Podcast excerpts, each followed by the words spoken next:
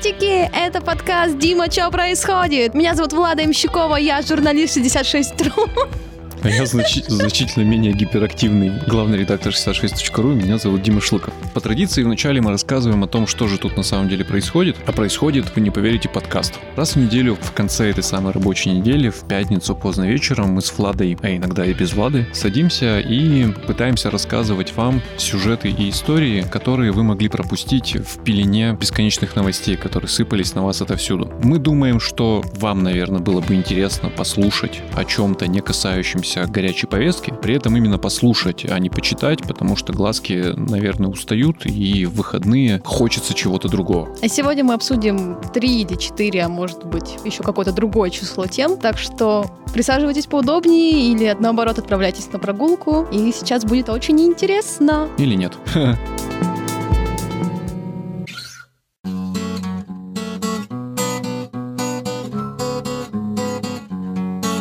На этой неделе 35 лет исполнилось с момента страшной, по большому счету, катастрофы в Чернобыле, которую так или иначе страна до сих пор переживает. В том смысле, что пытается отрефлексировать. Мы подумали, что неплохо было бы, например, если бы наш кинокритик Пашка Матяш рассказал нам о том, какое кино можно посмотреть, чтобы осознать эпоху, людей, саму катастрофу и ее последствия. В общем, э, решили подойти к этой теме максимально приятно и легко, как бы ни странно это ни звучало. Павел нафигачил подборку аж из шести фильмов, отечественных и зарубежных, очень разных, и пришел к нам вот в подкаст для того, чтобы рассказать о том, что вы можете посмотреть, если вас эта тема интересует по каким-то причинам. Просто потому что 35 лет, например, или остался незакрытым этот образовательный гештальт.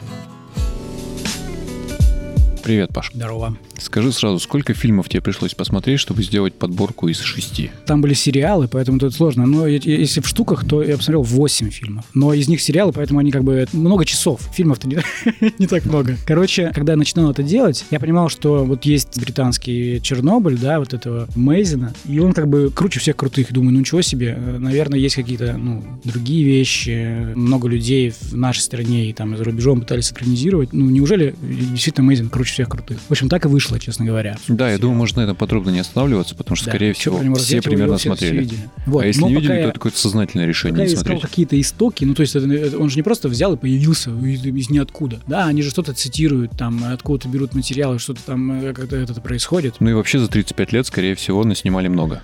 Да. Больше, чем Не один. так много, как хотелось бы на самом деле. Но, ну, например, настоящей находкой для меня, и я и была откровением, как бы хорошим, таким классным, был фильм «Распад». Я вообще охренел, как это, как это прикольно. Расскажи. Потому что он снят в 90-м году, то есть это советский фильм. Там какое-то совместное с кем-то производство, но, в общем, это советский фильм. Там Шакуров играет, Горбунов, вот эти все чуваки Серебряков, там все молодой. Ну, в общем, короче, все вот эти парни, они там сходят с ума, потому что у них 90-й год, и они там все предчувствуют распад СССР, не знаю, я совершенно не помню, ну, то есть я был ребенком, никакого сумасшествия вокруг я не чувствовал, а они все чувствовали. В общем, это фильм не сколько про Чернобыль, ну, Чернобыль, конечно, там, там много про Чернобыль, они там реально поехали в эту дурацкую Припять, бродили там, снимали на этой, за этой станцию, и, конечно, не на той же самой, понятно, ну, какой-то такой же нашли там, в общем, они там устраивали этот, сбрасывали этот, э, эти, этот графит с крыши, пожарников этих показывали, ну, в общем, там все программные вещи, э, все, что принято вот э, думать про чернобыльцев, там ликвидация там состоялась. Понятно, что, конечно же, ну, это ладно, это я, я потом расскажу, про, конечно же, самое прикольное, что это как бы про распад страны. Это прям фильм-документ, офигенная штука. Страшный? А, ну да. Ну вот э, ты как, как это переживал, да, когда это, смотрел это это такая кино? гипнотическая. Ты смотришь, думаешь, ничего себе. А они там вот разговаривают прямо вот заголовками газетных статей. Э, Там, ну, главный герой журналисты, они там все журналисты. Они там сидят такие, бухают, все время бухают. Поскольку они журналисты, до них какие-то крохи, крупицы информации до- достигают, э, в общем, долетают. А остальные-то вообще не в теме. Празднуют, идут там, в общем, с транспарантами по Красной площади, вообще все зашибись. Вот. А журналисты, в общем, немножко в теме. У них есть этот Горбунов, с которым изменяет там чья-то кому-то там жена. В общем, он там оказывается у них в доме, вот этот мелкий чиновник, который как бы в теме, который единственный из всех участников вообще всей этой фигни, знает, в общем, что случилось. И, в общем, какие у этого будут последствия. И, в общем, он, конечно, вот всех собирает ноги в руки и собирается куда-то валить вообще подальше, куда из страны куда-то. Ну, потому что это все, здесь вообще конец. Здесь, в общем, сейчас вот все будет выжженное поле, в общем, все, все тут умрут от этой радиации. Потому что никто не верил, что они там что-то там смогут починить, что второй взрыв не, не, не расхерачит там вообще, в общем, всю Белоруссию, всю Украину, в общем, все там вокруг. Вот, ну, в общем, вот они об этом снимают. Там есть не так много вот, вот, этого натурализма чернобыльского, вот облученных людей, вот этих всех вот, слезающей кожи. Но то, что есть, такие очень точные сцены короткие. Например, когда этих в лесу э, влюбленных, эти Серебрякова, эту там актрису Могилевскую, не помню, что как ее там зовут, находят эти, в общем, в химзащите чуваки, а они там из палатки вылезли такие, ну, в общем-то, Ромео и Джульетта такие все классные. Тут все вокруг все как бы заражено радиацией, конец, вообще птицы с неба падают. Все уничтожено, вся природа. А они не в теме такие, облученные. И вот этот вот мотив потом, в общем, будут цитировать все. Там в каждом фильме обязательно будет свадьба, Мгм. когда вот эти все облученные люди, в общем, там бухают и, и колбасятся, не понимая, что они, в общем, ну, каждая секунда отнимает у них там какие-то годы жизни невероятные. А они там квасят, ну, в общем, свадьба у них. В общем, горько такое. В каждом, в каждом фильме, который я видел, обязательно есть свадьба. И, и в отечественном, и в зарубежном. Да. Ну, Да? может быть, у Мейзина нет. Ну, Например, в мотыльках. Праздник жизни. В мотыльках свадьбы нет. Мотыльки это там- еще один фильм про Чернобыль. Мне тут нужно немножко Да, остановить ну, Павла, это- чтобы вы не теряли ну, в нить повествования. Многие цитируют вот этот, э, этот распад, он, в общем, и- видимо, явился культовым для, для, ну, для последующих чуваков, которые снимают дальше про Чернобыль. Мгм. И они из него, каждый обязательно что-нибудь там... Но там же плюс, плюс этого фильма еще состоит в том, что э, он снимался относительно незадолго после. Ну, то есть первый, воспо- это первый фильм о Чернобыле, который, в принципе, появился, ну, художественный, Да, документальный. и времени прошло немного. И второй плюс состоит в том, что он еще снимался чуть ли не прям там, не в Вот, зараженной и поэтому, зоне. да, э, в смысле аутентичности это совершенно стопроцентное попадание. Они там, ну, то есть это, это не нужно было где-то там нам в музеях искать эти Ага. автобусы, вот эту всю архитектуру воссоздавать, ничего, просто они как бы поехали, сняли на натуре. Привет. Круто. Еще что-нибудь, может, посмотрим на эту тему? Есть американский фильм 91 года, он называется «Чернобыль. Последнее предупреждение». Тоже очень круто. И есть, когда ты смотришь сначала распад, а потом вот это последнее предупреждение, понимаешь, насколько, насколько американцы и русские по-разному думают. Ну-ка, поясни. Насколько сценаристы иначе ставят себе задачи. Русские в этом своем распаде разгоняют о чем угодно. Показывают каких-то влюбленных, Мгм. показывают, как там эти самые пожарные спасают. Мгм. Говорят, ну, то есть э, показывают этого Шакурова. Э, с- э, э, Эта сцена с изменом жены и Горбуновым, эта коллизия занимает полчаса экранного времени. Люди, вписанные в контекст. Они рассказывают о людях, о стране, о, о судьбах. Никто не спрашивает, поэтому никто не отвечает на вопрос, а что, что случилось, как могла эта станция, которая не может в принципе взорваться, как они этого добились. Ты сейчас скажешь о том, что американцы и англичане как раз именно этим вопросом задаются и очень документально, подробно, въедливо этот вопрос рассматривают. именно и, поэтому- и ты такой спрашиваешь, типа, а почему русские, как бы, почему русских не интересует, почему взорвалась станция? Мне кажется, я знаю ответ на этот вопрос, потому что люди, которые снимают это в Соединенных Штатах Америки, да, и в Великобритании, тем более сейчас, не жили в Советском Союзе и не понимают, что, ну, потому что. Для нас этот вопрос Ты очевидный. же понимаешь, что они- они нашли виновника, назвали его фамилию. Безусловно, но русского кинематографиста это почему должно интересовать? Он, Но он- мне же это он- нужно. он- Лично я хотел бы об этом, Ну, хотел бы об 90 этом знать. Ты сам говоришь, фильм 90-го года. В 90-м году примерно и зрителю, и тому, кто снимает, понятно, потому что бардак. Вот почему. Да, конечно. Потому что, ну, ты правильно же отметил, умирающая страна, она заканчивалась э, уже в тот момент, и этим бардаком се- себя пожирала. И люди, которые снимали для таких же советских людей, в общем, не задавались вопросом, почему. Потому что знали ответ на него. э, Версия, что на самом деле об этом вообще стало известно кому-то, об этом взрыве на этой Чернобыльской АЭС, просто потому что она, ну, недалеко от Киева. Это, в принципе, европейская территория страны. То есть там недалеко от Варшавы, Ну, понятно, от да. Москвы недалеко. Ну, то есть это... След просто заметили в принципе, другие недалеко. страны. Это случилось где-нибудь, знаешь, в Иркутске, какой-нибудь Хакасии. Возможно, это там и случилось, просто никто не в курсе до сих пор и не узнает никогда.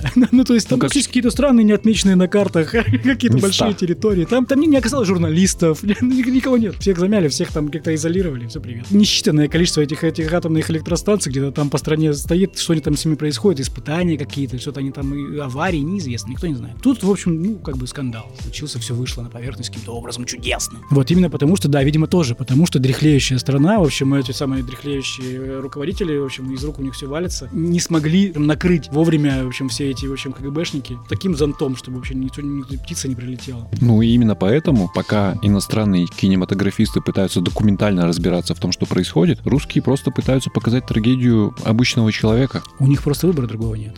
Ну, что им делать? Им надо снять фильм про Чернобыль, а им ничего говорить нельзя. В 90-м году говорить ничего нельзя, говорить, что а в хочешь 90-м вообще. просто нечего говорить. Они просто не в курсе, никто им ничего не сказал. Привет. Нас не информировали, негде взять инфу. Давай вот, вот в Все этом... эти КГБшники еще до сих пор живые, здоровые генералы такие, сейчас мы вам все расскажем, секретные документы, рассекретим, привет. Давайте. Вот прямо сейчас надо говорить про э, Чернобыль Козловского. Отечественный фильм, но фильм снятый задолго после. Вот. Все уже во всем разобрались, HBO уже всем все рассказала, ну, в очень понятной форме. Вот вот появляется отечественный фильм. Это совершенно обиднейшая история. Это прям слезы. В том смысле, что Почему? действительно уже все все знают, все все видели, всем все показали, все секретные документы рассекречены. И более того, задранная планка, ее сейчас надо перепрыгивать.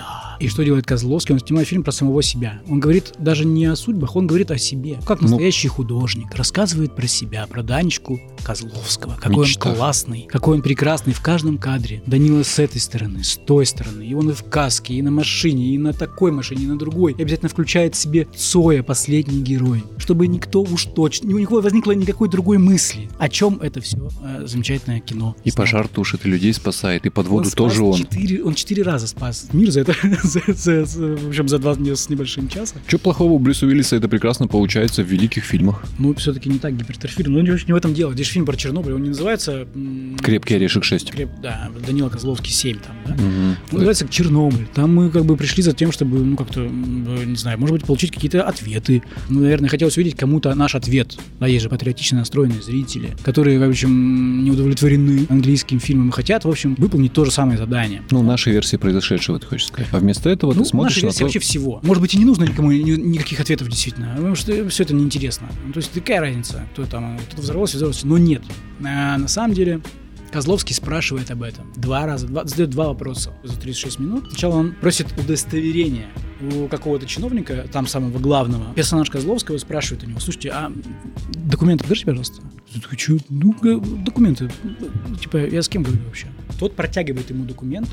Козловский говорит, ну, типа, солидное, да, такое удостоверение, да. Кто это был, неизвестно. Все, как бы история умалчивает. А зачем эта То есть сцена? он спросил, кто это. Он получил какой-то ответ, но мы об этом не узнаем. Нужно для, мгм. для этого на эта сцена.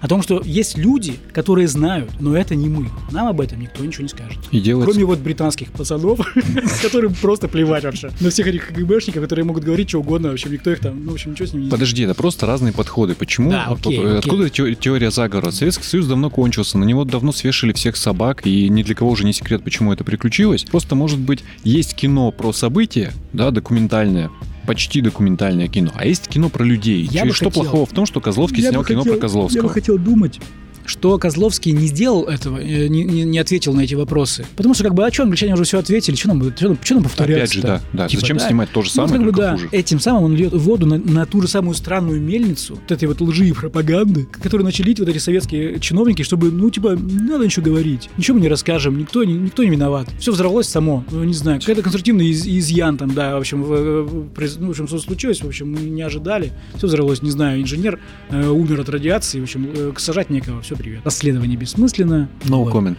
И поэтому, вот, да, такое вот э, странное кино, оно, Ну, красивое хотя бы кино. да, там все нормально. Неожиданные повороты. Она, же- она же- она как Титаник по конструкции. В таком смысле, в котором, не знаю, вот этот вот философ, этот Славой Жижик это понимает. Ну, то есть, типа, для чего взорвалась станция? Да? Как для чего утонул, утонул Титаник? Отвечу. Станция взорвалась Да, потому... я угадаю, я знаю, знаю, знаю, знаю. Она взорвалась для того, чтобы мелкий форцовщик, прожигатель жизни Козловский, нашел в себе силы, разум и героизм и превратился в образцового человека и героя. Не совсем так. Да, Чёрт. Э, правильно мыслишь, но суть не в этом, а, а в том, чтобы ему не пришлось принимать сложных решений. В начале фильма случается такая коллизия. Он встречает свою давнюю любовницу, они там 10 лет назад расстались, и тут он выясняет, что у нее ребенок родился за эти 10 лет и вырос. И он такой, опа, а он такой весь классный. Жизнь удалась. Данечка.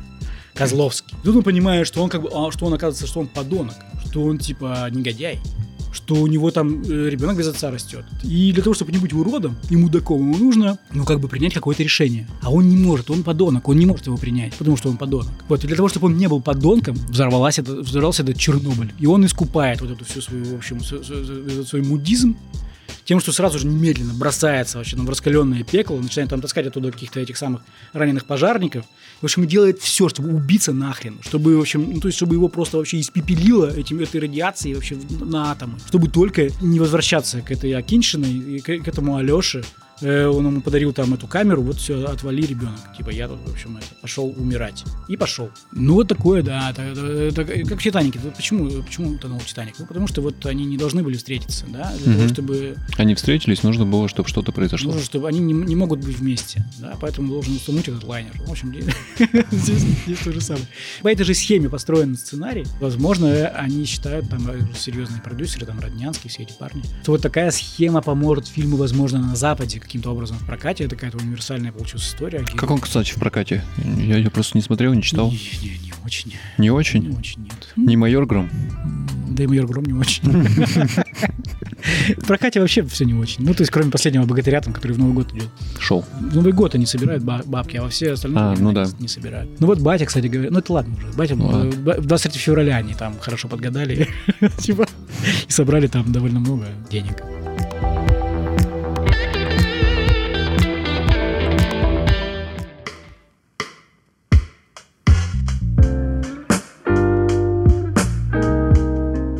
Образцово-показательная история для нашего подкаста, потому что вообще никак не связана с э, информационным потоком этой недели. Происходило многое, происходило всякое, происходило страшное, но среди прочего у нас на сайте вышла история простого парня из Таджикистана по имени Парвиз. Чем же он интересен? Ну, вообще, по идее, ничем, потому что Интересные у нас тексты выходят на 66 ру. Именно, я сейчас объясню почему. А абсолютно ничем не интересен, потому что таких людей мы вообще привыкли как бы не замечать. Он работает на Тагамском ряду, у него там есть свой э, киоск, в котором он продает телефоны. Обычно такие люди не воспринимаются, ну, сейчас будет как, бы страшно прозвучит, но я объясню, что я имею в виду, как люди вообще. То есть происходит такое некое расчеловечивание, потому что есть мы, есть они, и это там таджик, продавец таганского ряда, ну и все, собственно говоря, больше ничего не интересно. Хороший журналист Миша съездил с ним, поговорил, и э, тот ему рассказал довольно интересную историю своей жизни, которая начинается буквально в объятом гражданской войной Таджикистане и заканчивается здесь у нас вот в Екатеринбурге. Не в смысле жизни, а история.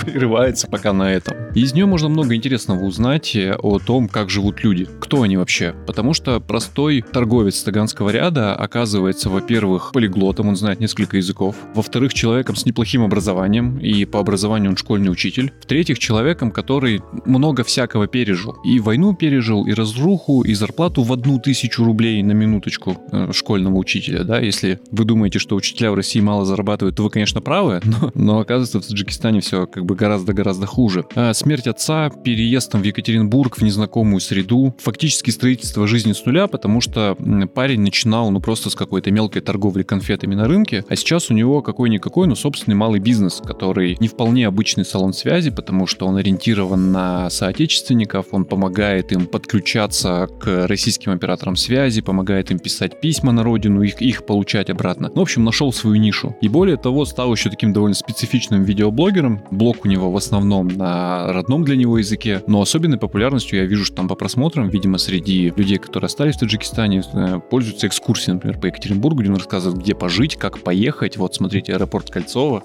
Или, скажем, я на сортировке, тут трамваи встали. Наверное. Язык не знаю, поэтому мне сложно. Смотрел только те, э, которые на русском. И, в общем, складывается такой, в общем, объемный образ просто хорошего парня. И ты про него читаешь и думаешь, молодец, справился. Было тяжело, но он прорвался, справился. В общем, даже не прорывался, просто приехал и работал. Слушай, эта вся история, она позитивная. Я тоже зашла на его YouTube-канал. Зато он делает все регулярно, реально. Каждый день у него что-то да выходит. Какой-то там видос на 48 секунд, но он есть. За это ему как бы респект, потому что обычно, ну, все равно именно регулярность, она убивает многих там блогеров, подкастеров, не знаю, кого угодно. Это Там- сложно. Там с этим блогом есть прикольная история, которая не просто про развлечения и про то, как он э, снимает свою жизнь. Он еще рассказывает о том, как он заполнил никем не востребованную нишу. Например, у него а, на канале есть такая, понятно, полюбительски очень снятая, и это совсем не шоу, но это, по сути, аналог передачи «Жди меня», где люди там ищут друг друга. И он выполняет очень важную функцию, потому что, когда здесь у нас люди приезжие, ну, просто теряются, э, исчезают друг у друга из виду, им даже обратиться некуда, их никто не ищет, э, никто не помогает, ну, там, условно участковый так себе отреагирует на идею о том, чтобы искать мигранта, особенно если он нелегальный, например. И он вот создал такую штуку, в которой можно прийти на родном языке сказать, там, я тебя ищу, если ты, ты видишь, если ты слышишь, то приходи, и вроде как это даже работает. И вот из таких вот маленьких историй, абсолютно не героических, не феноменальных, а абсолютно жизненных, сплетается такой портрет просто хорошего человека. Меня знаешь, что во всей этой истории пугает? Что вот как раз-таки что-то просто хороший парень, хороший человек.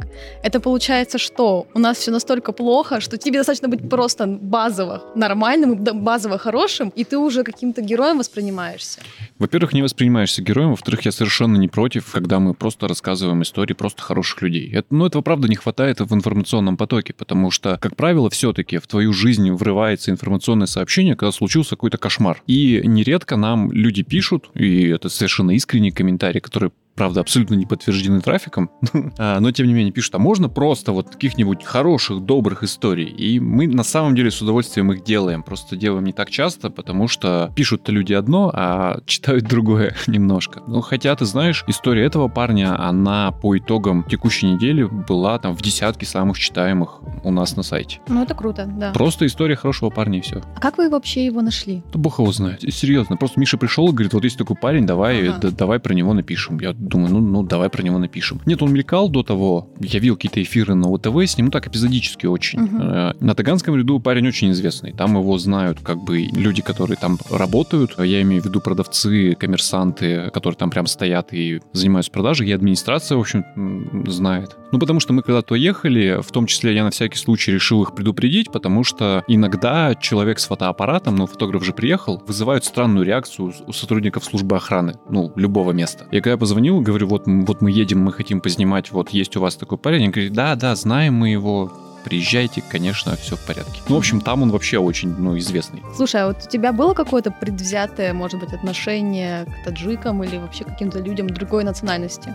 Есть несколько, ну, как сказать, не мифов, а Стереотипов? общеизвестных фактов, как будто бы. И непонятно, что из этого стереотипа. К слову, э, этот текст, он в том числе рас- э, раскрывает стереотипы условные. А, Например, принято считать, что таджики — это низкоквалифицированная рабочая сила в России. Они всегда занимаются низкоквалифицированным трудом. И несмотря на то, что наш герой, он как бы человек с высшим образованием, с несколькими языками, и он не вполне занимается как бы, ну, таким банальным ручным трудом, он, тем не менее, через свою историю объясняет, почему так. Ну, то есть, да, действительно, приезжает очень много людей неквалифицированных, но это потому, что они едут из сначала разоренных, разоренной войной, а потом как бы так толком и не восстановившейся страны, где просто банально приходится очень много работать, чтобы там есть, э, одеваться и так далее. Он рассказывает свою историю, он был уважаемым человеком, потому что учитель это все равно там и в России, и в любой другой стране человек уважаемый, и у него была работа по специальности, но банально не хватало денег, и он торговал там яйцами на, на рынке. Ну, в общем, просто жизнь тяжелая, и там не до учебы, не до высоких познаний, не до литературного творчества и не, не до научных открытий, ну, в частности. А так,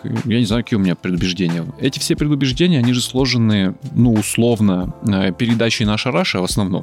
Да, это вот в нашем культурном коде таджики, они вот оттуда. Воспринимать это буквально, я думаю, вряд ли кто-то воспринимает буквально нарисованный там образ. Ну, не знаю, мне кажется, что как раз-таки есть вот слишком много стереотипов, в которые люди реально верят и с которыми отождествляют э, реальных людей. Ну, есть- человек и человек, люди разные, и в рамках одной национальности любой человек, даже со средним образованием, понимает, что люди очень разные в любом случае. Как замечательно, у нас очень нерасистский подкаст.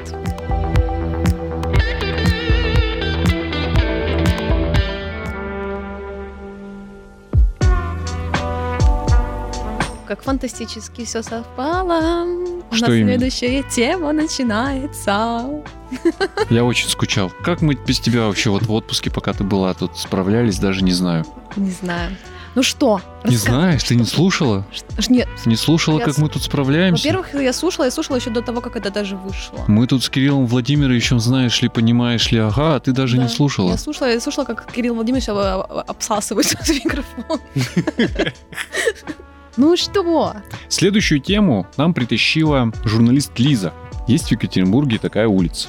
Называется она улица Чапаева, но сложилась, естественно, гораздо раньше и когда-то носила красивое название Архиерейская. Эта улица Чапаева обязательно должна стать одним из главных гостевых маршрутов Екатеринбурга. Мест- Почему? Место, которое надо прям показывать людям. И нам самим надо на это место смотреть. Потому что на этой улице, на очень небольшом ее участке, буквально в два квартала, сконцентрирован буквально музей развития хорошей архитектуры. Ну, Музей развития архитектуры, хорошо, назовем это так. И там а, присутствуют образчики абсолютно разных эпох, абсолютно разных людей с разными представлениями о прекрасном, но в основном все они классные, на них интересно смотреть, интересно слушать их истории, и они либо хорошо сохранились, ну если мы говорим про старые да, дома, ну их поддерживают в каком-то более-менее вменяемом состоянии, либо их хорошо достроили, дореконструировали, там такие дома тоже есть, либо они просто вот уже в современности, но построены тоже классно. Начнем с того, того, что там довольно много, ну, несколько хорошо, совсем стареньких усадеб, и это такой классический для Екатеринбурга низкорослые усадебки. Самый известный из них, наверное, это дом э, купца Нурова, вернее, как правило, знают сад Нурова, который там расположен, и усилиями там нескольких э, гиперактивных женщин поддерживается. Но там э, этот домик не один, вот так вот сделанный, их там чуть больше, чем один, и они все неплохо смотрятся. И у них разные владельцы при этом, где-то он частный, где-то он принадлежит там госструктурам, но как-то так сложилось именно на этой улице, что усадебки поддерживают в очень неплохом состоянии. Кроме того, там есть новые объекты, и в частности, одна из таких усадеб, которая была достроена. Над ней появилось несколько этажей, но э, сделано это было довольно удачно. Она очень хорошо смотрится, привлекает внимание и не ломает общий строй улицы. Когда мы решили про это делать, я в принципе так и считал. Но Лиза для того, чтобы подтвердить мою абсолютно непрофессиональную теорию, пошла и взяла с собой, во-первых, историка, сотрудника музея э, истории Екатеринбурга, а во-вторых, архитектора. И они оба, в общем, вот ровно это и сказали. Типа, да, улица классная, сейчас объясним почему. Но это так, отступление я продолжу объяснять. В-третьих, там есть новоделы, и они тоже очень разные. Например, там располагается здание, в котором находилась э, штаб-квартира банка Нева, царствие небесное этому, в общем-то, хорошему банку, почившему по воле ЦБ, но сейчас не об этом. И это здание не воспринимается как новое, потому что оно буквально вписано в существующую архитектурную среду.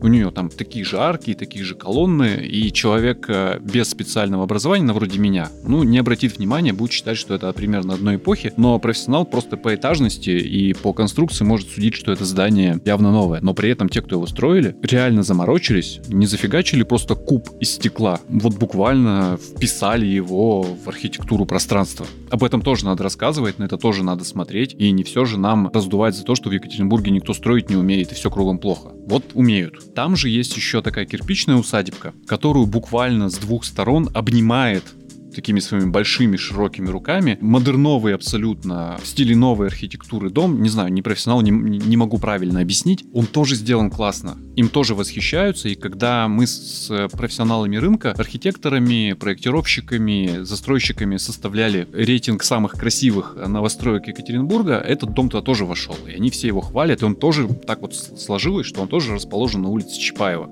На этом очень небольшом пятачке. И даже этим коллекция а, экспонатов этой улицы улицы музея, да, не ограничено, потому что там же расположены дома жилые конструктивистские, ну мы тут все гордимся конструктивизмом, мне лично этого не понять никогда, но они там есть, они прям такой классический, типичный конструктивизм, без каких-то особых финтифлюшек и там дизайна, но прям рассказывать про конструктивизм там тоже можно. И более того, там даже есть здание, которое долгие годы мы эти здания воспринимали как просто уродливое, сейчас это тоже модная тема, а, называется, скажи, я тебе скажу. Капром. Капром, капиталистический романтизм. Там потрясающий образчик капиталистического романтизма есть. Он построен по всем канонам этого стихийного жанра. Ну, в том смысле, что там архитектор, э, неожиданно получивший доступ к материалам, формам и подходам, их, их все сразу использовал, и получился такой, ну, немножко буфанатный дом с то ли бобрами, то ли росомахами на входе двумя. Ну, Корин Центр называется. Тоже очень интересное для там архитекторов и историков здание, хотя и тот, и другой, конечно, к нему относятся с таким скепсисом. Ну, мол, Потому ладно что Капром еще не признали. Просто. Не признали, да. А вот пройдет 10 лет, и все будут от него фанатить. Ну, так же, так же, как прошло там много-много лет с тех пор, там, как там построили другие дома. Ну, в общем, реально очень крутая улица. И мы узнавали, туда вводят частные экскурсии, но в какие-то вот официальные гиды Екатеринбурга, ну, то есть то, чем горди, гордится там наш условный муниципалитет, наша условная власть, когда сюда приезжают, опять же, условные иностранцы, вот ее нету. Она вдали от того, что называют гостевыми маршрутами. Нам кажется, зря улица прикольная, погода сейчас стоит потрясающая. Если вы там не были или не обращали внимания, потому что все время куда-то мчитесь, и есть время прогуляться, ну, заверните, там прикольно. Но я думаю, что она не входит в официальные маршруты, потому что она все-таки удалена от центра. Да ничего она не удалена ну, от центра. как ты туда пройдешь? Она вот буквально, эта улица, ну, как хотите, либо начинается, либо заканчивается. Телебашни, там, где сейчас строят арену УГМК, там Царский мост, вот он рядышком, там до Атриум Палас отеля пешком пять с половиной минут. Ну, ты вспомни, где у нас по городу нарисована красная линия. Она же вообще в ту степь-то не уходит как раз-таки. Ну Поэтому... да, да. Ну я сейчас скажу вообще крамольную вещь. И меня за это периодически судят, потому что у красной линии почему-то сформировался клуб очень верных ей фанатов. И это, наверное, классно. Но я считаю, что красная линия это вообще какой-то устаревший атовизм. И она, во-первых, как технология уже, ну, не очень, да? Зачем мне в эпоху гаджетов смотреть на пол? Куда она там ведет и где она там нарисована. Зачем? Если любая Google карта справится с этим гораздо лучше. Во-первых. А во-вторых, ну, она реально по каким-то, ну, ну, прям вот совсем очевидным попсовым местам меня ведет. Ты ходил сам по ней? Когда-то, да, но, но она с тех пор не менялась. Какие... Не, ну там же включены какие-то такие особнячки тоже, вот, например, на набережной, которые, ну, не такие уж очевидные. Мы просто в универе водили экскурсии на итальянском по этой красной линии, угу. и вот как раз-таки вот про какие-то те особняки, про которые я, ну, никогда на них не обращала внимания. Красные линии, во-первых, очень много лет да, и она как-то принципиально не меняется за это время. Во-вторых, по красной линии устанешь, блин, ходить. Она, ну... Километров 6 она, наверное. Наверное, но она да. прерывается, пачкается, исчезает, навигация неудобная. Мне, как просто человеку, да. А улица Чапаева, ты реально приходишь туда, и на очень небольшом промежутке, даже я, человек без профессиональных знаний, мне становится интересно, я хочу завернуть, посмотреть, э, зайти там за угол. Там еще все время движуха какая-то творится. Ну, в основном благодаря саду Нурова, но и в целом. Правда, там есть штуки, которые эту улицу, конечно, омрачают, но грех выеживаться, потому что такой концентрации я нигде в городе не видел просто домов, на которые мне интересно смотреть. Ну да, там есть больница, непонятно, когда и кем построена, но тоже говорят, какой-то памятник и шедевр был бы, если бы его сайдингом не зашили. При этой больнице есть парк, он большой, он переполнен деревьями, он совершенно брошенный и... Не очень ухоженно, да, выглядит. Вообще, ну, им не занимаются явно. Угу. Он только со стороны, собственно говоря, корень центра а, освещен небольшой его кусочек и поставлены скамеечки с фонариками. Но я просто домой часто хожу по этой улице, и я скажу, что парку это в плюс не пошло, потому что, ну, какие-то маргинальные синяки там регулярно ошиваются. Ну, не суть. И ты по этой улице, главное, идешь, вот посмотрел, насладился, может быть, на наш текст там почитал, для тебя это будет такой э, легкой экскурсией. Мы глубоко не погружались, но так по верхам прошлись. И приходишь в музей Бажова. Вообще наше все, абсолютно. Ну, да. Один из главных брендов и Екатеринбурга, и всего Урала, это, конечно же, Павел Петрович Бажов, вернее, образ Павла Петровича и литературное наследие, которое он оставил, мифология. И это точно туристическая достопримечательность, ну правильно, ну чем ну, она гордится? Да. У нас да. царя убили, у нас э, Бажов книги писал, у нас э, Жуков в ссылке был, когда Сталину не угодил. Ну и дальше уже все, там Ельцин-центр, город бесов, Евгений Ройзман. И эта улица, я бы не сказал, что она вдалеке от, от условного гостевого маршрута. А как раз именно этот участочек интересных домов вполне логично заканчивается домом музеем Бажова. Еще один архитектурный стиль, это деревянная избушка, которая, в общем, сохранилась, э, будем честны, благодаря тому, что там Бажов жил, иначе бы Никто бы ее не стал, так, конечно, а не печься, сохранять ее. Да, да, да. Короче, место прикольное. Про него надо знать, про него надо рассказывать, и туда надо ходить. Короче, идея для стартапа. Давай. Надо просто взять и сделать аудиогид по этой улице. А вот я ты... думаю, он есть. По этой улице аудиогид записанный не в доступе. Знаю ну, может Сам быть. же говоришь, что она вдали от всех попсовых маршрутов. Я знаю, что туда э, вводят частные экскурсии. Я про это слышал. К сожалению, там сейчас рынок частных экскурсий и вообще как бы эта среда, она в таком шатком положении, потому что пытаются отгеноцидить любую просветительскую деятельность, не согласованную там с какими-то вышестоящими организациями. Но в целом как бы частная инициатива понимает ценность этой улицы, туда вводят. Я говорил про то, что его нету как бы в официозных путеводителях. Вот в то, чем мы гордимся там официально на муниципальном уровне. Так надо сделать аудиогид клевый, классный, принести его в администрацию, нельзя им это поручать делать, потому что это плохо закончится. Взять его, сделать, сказать, ребята, смотрите, как клево, как классно, и все, и тогда это будет везде и повсюду. Ты можешь этим заняться, ты же этим там ходишь, говоришь постоянно, да? Нет, я не готов. Ну, у меня компетенции просто соответствующие. Ну и ты же уже профессиональный говорильщик. Да, конечно.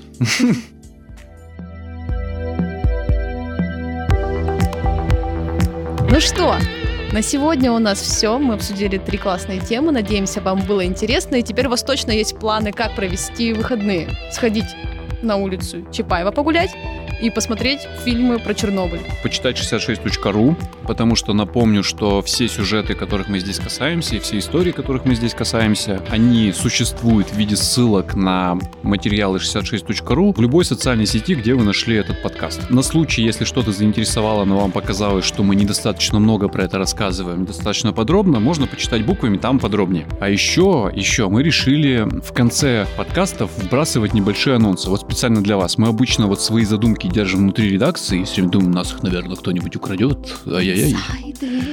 Да, инсайды.